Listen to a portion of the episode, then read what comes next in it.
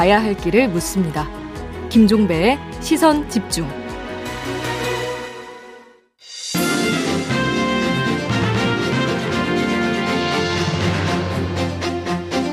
네, 슬기로울 정치 시간인데요. 더불어민주당 선대위 정무실장을 맡고 있는 윤건영 의원과 함께합니다. 어서 오세요. 네, 안녕하세요. 윤건영입니다. 조금 전에 JB타임즈에서 전해드렸던 내용부터 좀 일단 여쭤봐야 될 것 같은데요. 이재명 후보 장남 불법 도박 의혹이 지금 제기가 됐습니다. 네, 네. 혹시 좀 그 당 차원에서 뭐 좀 그 확인을 한다든지 좀 나오는 이야기가 있습니까? 어, 방송국 오면서 기사를 봤는데요. 지금 확인 중에 있을 것 같습니다. 신속하게 확인 확인해서 예. 어, 대응을 하는 게 맞다고 생각합니다. 근데 뭐 아무튼 이제 기사, 저도 기사를 꼼꼼히 봤는데 기사에서 제시되고 있는 여러 가지 정황이 네. 이재명 후보의 장난과 지금 겹치는 부분이 있는 것 같아요. 만약에 이 사람이 정말로 이재명 후보의 장남으로 확인이 된다면 어떻게 해야 된다고 생각하십니까? 아, 진실에 기초하는 게 가장 우선이라고 생각합니다. 예. 진실하고 솔직한 것. 예. 그러니까 솔직하다라고 하는 것은 그러면 그 사실 관계를 깨끗이 시인하고 네, 네, 네. 그거에 대해서 입장을 밝히는 게 정도다. 그게 사실이 맞다면. 사실이 맞다면. 사실이 맞다면. 그러니까요. 그러니까 어떤 가족 검증에 있어서 뭐 장남의 불법 도박도 뭔가 당이 포함이 된다고 봐야 되는 거죠. 맞습니다. 그 공적 영역과 사적 영역을 나눠봐야 될 텐데요. 그 네. 공적 영역이라면 당연히 따져야 될 부분이라고 생각합니다. 알겠습니다. 요거는 지금 일단 좀 사실관계 확인 중에 있다고 하니까요. 저희가 뭐 내일이라도 또 다룰 수 있는 문제인 것 같고요. 지금 요 며칠 이제 집중적으로 나오고 있는 게 이제 김건희 씨의 허위 경력, 허위 수상 경력 의혹이잖아요. 네. 이제 어제 김건희 씨가 뭐 국민께 사과드린다. 그 다음에 윤석열 후보는 뭐 그 송구하다는 이런 표현까지 일단 등장을 하는 단계까지 왔는데 일단 총평부터 해주신다면 어떻게 말씀해 주시겠습니까? 저는 크게 세 가지 키워드로 좀 말씀드리고 싶은데요. 음. 반칙, 그리고 위선 오만 이세 네. 가지입니다. 첫 번째가 반칙인데요. 네. 자기 경력을 부풀리고 심지어 조작까지 했다는 의혹은 한마디로 반칙을 했다는 겁니다. 네. 그동안 네. 윤석열 후보가 검찰총장 출신으로서 공정할 것이다라고 생각을 했는데 음. 이 모든 게 착각이었다라는 것이고요. 그래서 이제 나오는 게 이제 그 윤석열 후보가 했던 공정이란 건 도대체 예. 무엇이냐. 예. 음. 두 번째는 위선입니다. 음. 남들의 허물에 대해서는 그토록 엄격하게 대했는데 음. 소위 말해서 남의 눈에 티끌은 태산처럼 보고 자기 눈에 들보는 모른 척한 것 아니냐라는 그래서. 건데 지금 드러난 의혹으로만 보면 음.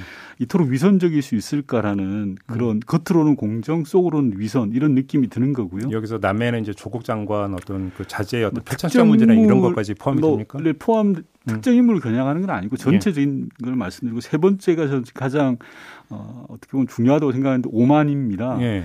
아직까지 제대로 된 사과와 반성이 없었습니다. 그리고 이번 사단이 기획된 것이다라고 하는 허무맹랑한 이야기를 하고 있는 거거든요. 이런 음. 것들은 어, 이런 생각 자체가 국민들을 저는 무시하는 정말 오만함에서 음. 비롯된 거 아닌가 하는 생각합니다. 음. 민주당이 기획한 거 아닙니까? 아니 선거 뭐 선거 때가 되면 정치적으로 음. 대응을 할 수는 있겠습니다만 음. 어, 허위 경력 이력서를 누가 작성을 했습니까? 그리고 그 말들을 음. 본인 입으로 언론 인터뷰에서 한 거지 않습니까?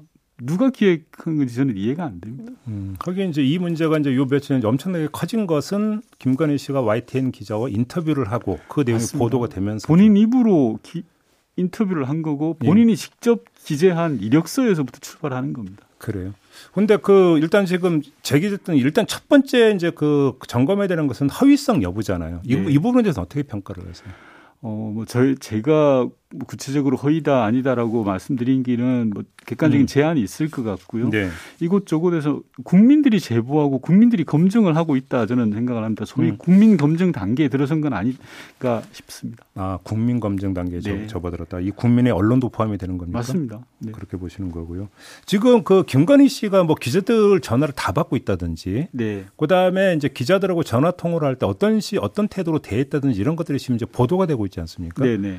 자, 그럼 이 일련의 어떤 그 과정에서 나타나는 김건희 씨 모습을 보면서 선대위가 그럼 지금 어떻게 이거를 관리하고 상황 관리를 하고 있는가 이것도 좀 점검을 해봐야 될 것 같은데 어, 떻게 보세요? 저는 관리의 문제는 아니라고 생각합니다. 음. 이번 사단의 핵심은 음. 본질과 태도에 있는 거죠. 네. 그동안 국민의힘에서는 후보를 숨기려고 했고 후보를 숨바꼭질처럼 계속 뒤로 빼는 형식이었지 않습니까? 김건희 씨도 마찬가지고요. 음. 어, 그게 첫 번째 문제고 두 번째는 보다 본질적으로는 태도의 문제입니다. 자기네들의 잘못은 아무것도 없다라는 식으로 이야기하고 어제 있었던 김건희 씨의 사과 의, 의향 표명 네.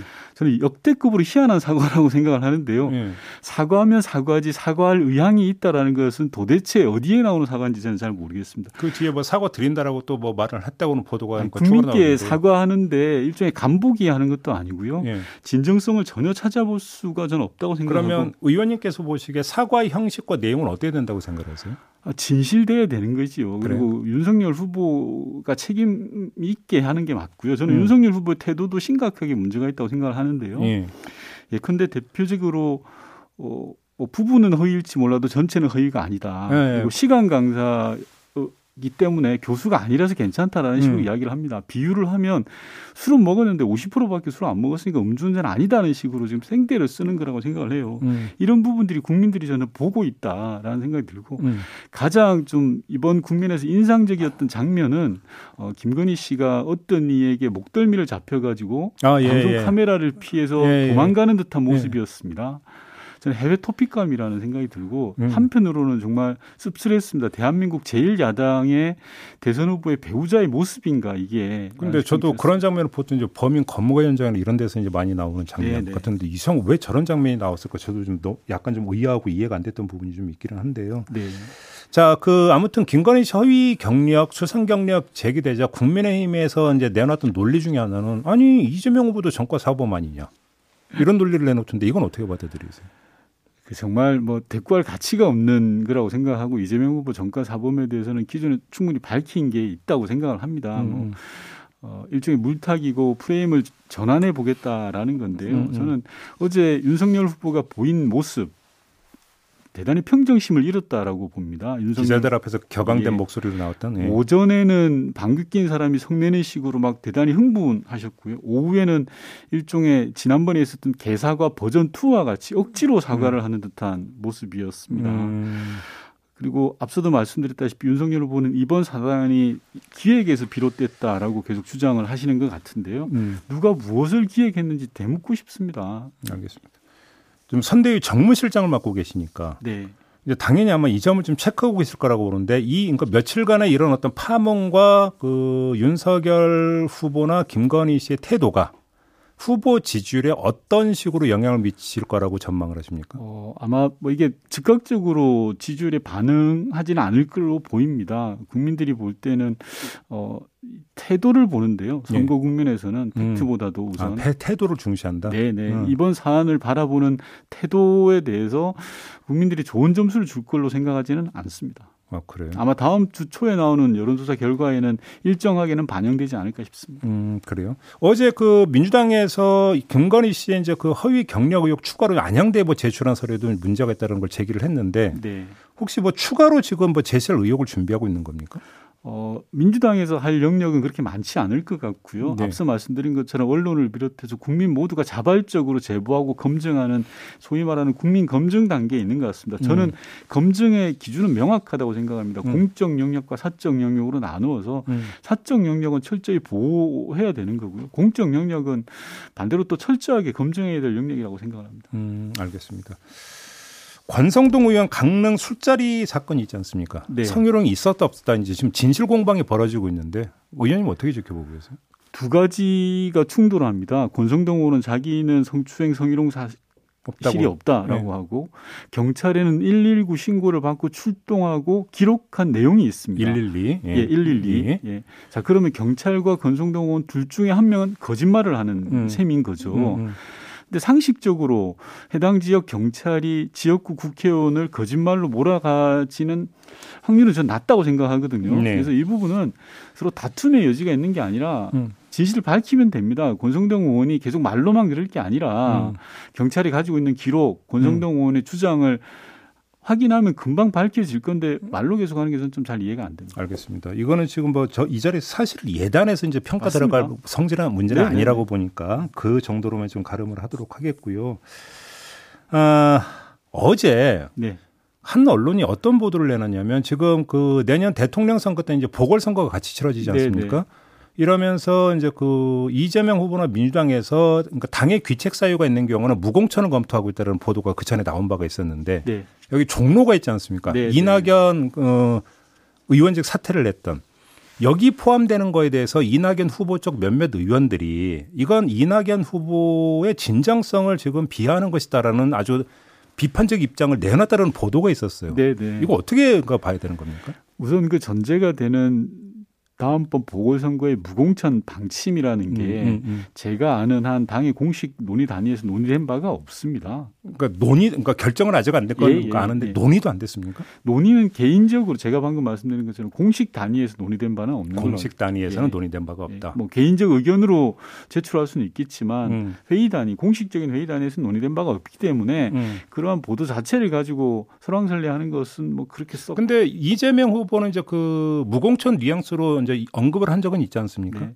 그 점은 어떻게 봐야 되는 겁니까? 그러면 어, 그 부분 앞서 말씀드린 것처럼 음. 뭐 여러 가지 생각이 있을 수가 있지 않겠습니까? 네. 하지만 내년 대선은 저는 뭐 보궐선거 중심이라기보다는 대선 중심으로 간다고 보는 게 정치권 일반적인 평가이지 않습니까? 음. 따라서 당시의 상황과 그리고 우리의 대선 전체의 기조를 가지고 종합적으로 판단해야 될 부분이지 지금 결정할 단계는 아니다라고 생각합니다. 근데 지금 당헌 단계에 그러니까 잘못이나 비리로 보궐선거를 할 경우로 돼 있잖아요. 종로는 좀 다르죠. 근데 그러니까 그럼 종로는 그이 케이스에 포함이 된다고 보기는 좀 어려운. 뭐 전략적 판단의 영역이라고 생각하고요. 예. 케이스하고는 좀 다른 것 같습니다. 그, 그 케이스하고는 예. 좀 다를 거 봐야 된다. 알겠습니다. 이 이야기 나온 김에 지금 홍준표 의원 같은 경우는 대구 선대위가 여기 합류했다는 그 뉴스가 있었는데 지금 4831님이 질문 주시길 네. 이낙연 전 의원은 언제 선대에 합류합니까? 이런 질문을 주셨네요. 질문은 좀 비유가 적절치 않은 것 같은데요. 네. 이낙연 전 대표님은 진즉에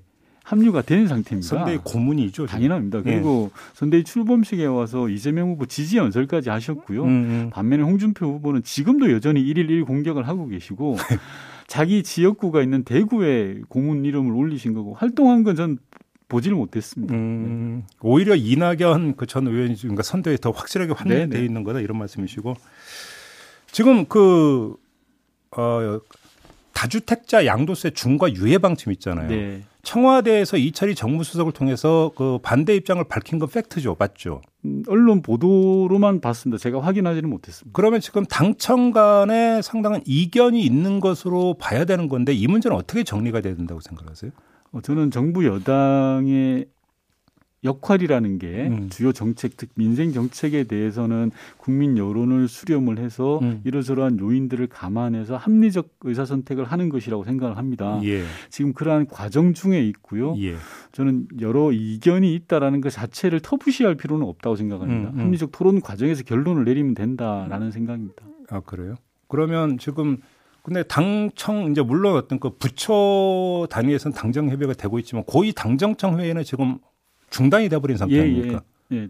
당을 끼워서 하기는 선거 개입이라는 의혹이 있으니까. 근데 예. 다만 당정 협의는 여전히 하고 있습니다. 당정 협의는 어제 코로나 관련 당정 협의도 있었고요. 근데 바로 그거 그 점이잖아요. 그러니까 고위 당정청 회의는 중단이 됐고 그럼 당정 협의를 한다고 한다면 중 기재부가 입장을 밝힌 게 아니라 청와대에서 정무수석을 통해서 입장을 전달했다면 이거 이 상황을 어떻게 이해를 해야 되냐라는 거죠. 뭐 그러면 뭐 있는 그대로 보시면 될 것 같은데요. 네. 청와대는 만약에 저는 그 보도가 팩트인지 확인을 못했다는 전제하에 음. 청와대가 입장을 내, 낸 거라면 간접적으로 사실 입장을 전달을 한 거고요. 예. 또 당은 당대로의 입장이 있는 거니까 후보는 후보대로 입장이 있는 거니까. 이건 잠시 이제 3부에 이호성 청와대 정책실장과 아, 예. 인터뷰가 예정이 돼 있으니까 이것도 좀 자세히 한번 물어보도록 하겠고요. 지금 미국이 그 베이징 겨울올림픽 외교적 그 보이콧을 선언을 했잖아요. 네. 문재인 대통령이 호주에 가서 우리는 검토하고 있지 않다라고 이제 그 발언을 했는데 그러면 참가하는 것으로 이해를 해도 되는 거죠. 현재 기준으로 보면 음. 그렇습니다. 뭐 앞으로 유동적인 상황이 어떻게 될지는 잘 모르겠습니다. 다만 사절단의 급은 뭐 네. 조정이 네. 된다 하더라도 네. 어 근데 이 부분에 대해서 아, 이게 또 우리가 틈바구니에 끼는 거 아니냐, 미중 사이에. 이런 음. 우려가 많은데 어떻게 봐야 되는 겁니까? 당연하게 우리 대한민국은 틈바구니에 끼어 있는 게 객관적인 현실이고요. 음. 균형 외교를 통해서 국익 을 최대한 확보하는 게 저는 뭐 우리 정부에 해야 할 일이라고 생각을 합니다. 특히 음. 뭐 호주 순방 이야기를 해 주셨으니까 조금 자랑같이 말씀드리면 정부 자랑같이 말씀드리면 이번에 저, K9 자주포를 수출한다든지 1조 원에 관한 방산 수출이 이루어졌지 않습니까? 음. 그리고 광물 자원 외교라든지 저는 어, 안타까 한 가지 안타까움을 좀 표현을 드리면요. 음. 대통령은 호주에 가서 열일하고 계신데 음. 국민의힘 지도부들 특히 나경원 전 대표는 미국 워싱턴에 가서 종전선언 반대 로비를 하시더라고요. 네. 그게 저는 만약에 불만이 있다라고 하면 그냥 국내에서 하시지 비싼 돈 들여서 미국까지 가서 할 일인가 싶습니다. 근데 그 말씀하시니까 퍼뜩 생각나는 게 호주 방문하기 직전에 국내 그러니까 보수 진영에서 이당 그러니까 이 방역 난리인데 지금 호주 방문할 때냐 이런 그 목소리 나온 적 있잖아요. 그거는 국제 외교나 정상 외교의 흐름을 모르시는 거죠. 음. 이번 호주 방문 같은 경우는 호주 정상이 문재인 대통령이 강국하게 요청을 한 걸로 알고 있습니다. 아 그래요? 예, 음, 알겠습니다. 종전 선언은 그럼에도 불구하고 지금 좌초된 건 아니다 이렇게 봐도 되는 겁니까? 여전히 어려운 상황입니다만 음. 마지막까지 포기할 수 없다고 생각합니다. 한반도의 평화를 어떻게 포기할 수 있겠습니까? 알겠습니다. 자 오늘 여기까지 진행을 하죠. 고맙습니다. 고맙습니다. 민주당 윤건영 의원과 함께했습니다.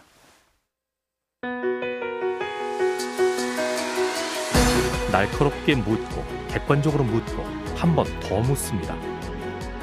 김종배의 시선 집중.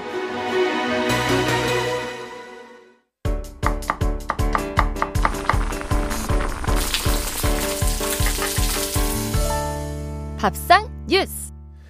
네, 정은정 농촌 사회학자 모셨습니다. 어서 오세요. 네, 안녕하세요. 오늘 어떤 이야기입니까? 저랑 제이비만 못 먹어본 음식 이야기입니다. 예. 어떤 거요? 학교 급식. 아, 학교 급식. 예. 아니, 네. 저 받은 적 있어요. 아, 그러세요? 저 초등학교 다닐 때 이만한 보름달만한 빵에다가 아, 빵 급식 세대. 분유. 아, 그럼 진짜 오래 가루, 가루 우유. 예, 오래, 오래전 얘기인데요. 70년대 얘기네요. 아, 예. 예, 네. 오늘 이제 학교 급식에 걸린 태클 이야기입니다. 음. 그 예. 어떤 그러니까 지금 학교 급식에 태클이 걸렸다는 게 무슨 말이에요? 어, 뭐, 불과 10년 전까지만 해도 뭐 무상급식을 두고 논란이 있었던 시대였는데. 그렇죠. 심지어 이제 지금 현재 오세훈 서울시장이 정치적 생명을 한 번 이 걸었었잖아요. 무상급식에. 네. 그래서 서울시장 보궐선거까지 갔죠. 네. 네. 근데 이제는 뭐 미취학 아동부터 고등학생까지 무상급식을 이제 실시하겠다라고 뭐 네. 뭐 오세훈 서울시장까지도 이야기하고 음. 서울뿐만 아니라 뭐 중앙과 지방 좌우 막론하고 이제 적어도 어린이와 청소년들에게 이 학교 급식 신경 써서 잘 먹이자. 음. 이게 논란거리가 되지도 않는 와중에 공정거래위가 이제 며칠 전에 태클을 걸었습니다. 공정위가 왜 태클을 걸어요? 예, 뭐 그 공정거래위원회가 학교 급식에서 이 음. 지역 농산물을 우선 구매토록 한 그 지방자치단체의 음, 예, 어떤 조례가 있거든요. 예, 있어요. 예. 예, 근데 이게 경쟁 제한적이라는 판단을 해서 논란을 예? 일으켰습니다. 예. 아 그래요? 예, 이런 한, 결정을 내린 적 있어요? 네, 음. 그 한국 규제학회에 공정거래위원회가 용역을 발주했고요. 음. 그래서 이에 대한 어떤 결과 발표가 지금 현재 문제가 된 건데요. 네. 이 학교급식 지원 조례는 뭐 광주, 대전, 울산 등을 포함해서 전국 거의 뭐 165개 광역 기초 지자체가 다 이렇게 제정을 해서 음. 어, 학교 급식의 지역 농산물 즉 로컬 푸드를 우선 구매하도록 하는 그 규정들이 있는데요. 음. 어, 이게 아무래도 이제 다른 지역의 사업자 차별에 해당한다는 판단을 내린 겁니다. 오, 이해하기가 좀 힘든데요. 예, 그래서 음, 이에 음. 좀 학교급식 단체와 교원 단체들이 비판 성명서를 내고 있는데요. 음. 예, 뭐 그런 상황입니다 지금. 그런데 그러니까 이게 이제 조례가 그러니까 그러니까 조례보다 위에 있는 게 법이죠. 그러니까 네네. 그러니까 더 위에 있는 공정거래법 위반이라는 겁니까? 뭐 그래서 앞으로 한 3년 정도의 어떤 유예 기간을 두고 이렇게 음. 지방자치에서 이렇게 경쟁을 좀 도입해서 우선 구매하는 문제는 좀 철폐하겠다 뭐 이런 입장인 것 같은데요.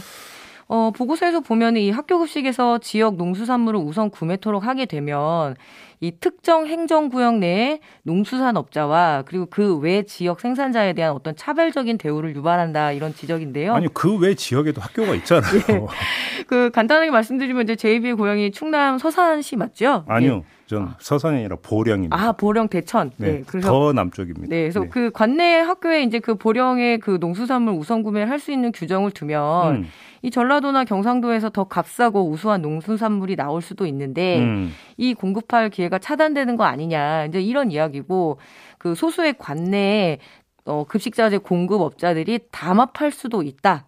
그래서 향후 3년간 이 지자체와 협의를 해서 아. 이 경쟁 제한 조례를 개선해 나간다는 방침을 밝혔는데 음. 지금 뭐 학교 급식 운동 단체나 그리고 이제 교원 단체들은 좀 어이없다 이런 반응이 지금 있습니다. 어, 알겠는데요. 근데 자 그러면 그 지역 안에서 담합이 발생할 가능성은 좀 한번 체크는 해볼 필요가 있지 않을까요? 아, 그렇죠. 그건 체크해볼 필요가 있는데요. 근데 네. 공공조달 체계가 이미 학교급식에는 많이 안착이 됐고요. 음, 음. 그러기가 쉽지는 않은 구조인데 그걸 들여다보지는 못한 것 같습니다. 아 그래요? 그리고 뭐 학교급식 자체가 워낙 그 국가의 어떤 교육 사업이기도 하지만 음.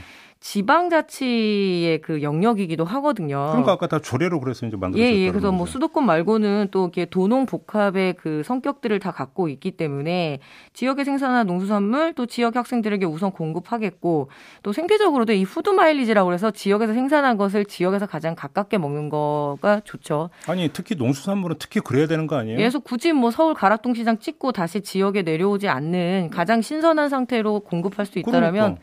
가장 좋은 방식 이고 또 이게 전, 전 세계적인 추세거든요. 음. 원래 초반에는 이 WTO 체제에서 그 자국 내 농수산물 그리고 상품을 우선 구매, 구매하도록 하는 게 불공정이다. 음. 뭐 이런 이야기도 있었는데 이 학교 급식에 공급하는 어떤 로컬 푸드만큼은 예외로 다 이제 그 통하거든요. 지금 조금 전에 공공조달이라고 하는 표현을 쓰셨잖아요. 네네. 이렇게 되면 이 공공조달이 무너져 버리는 거 아니에요? 그렇죠. 근데 지금 군대 급식도 사실은 지난번에 한번 다뤘지만 공공조달 체계에 대한 어떤 도입을 이야기하면서도 네. 결국은 이제 시장에 맡기자, 경쟁에 맡기자 이런 음. 기조들이 지금 뚜렷하게 만들어지고는 있거든요. 아 그래요? 네. 음. 그래서 그 군대 급식도 지금 몇 사단 정도는 기업에다가 이렇게 맡겨서 한번 시범 실시를 하는데 네.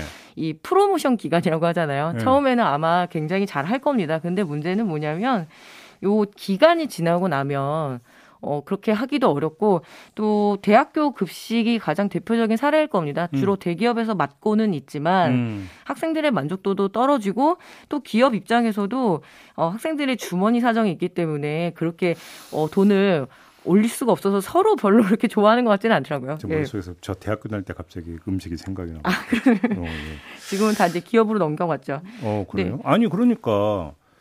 어, 나 이해를 못 하겠네.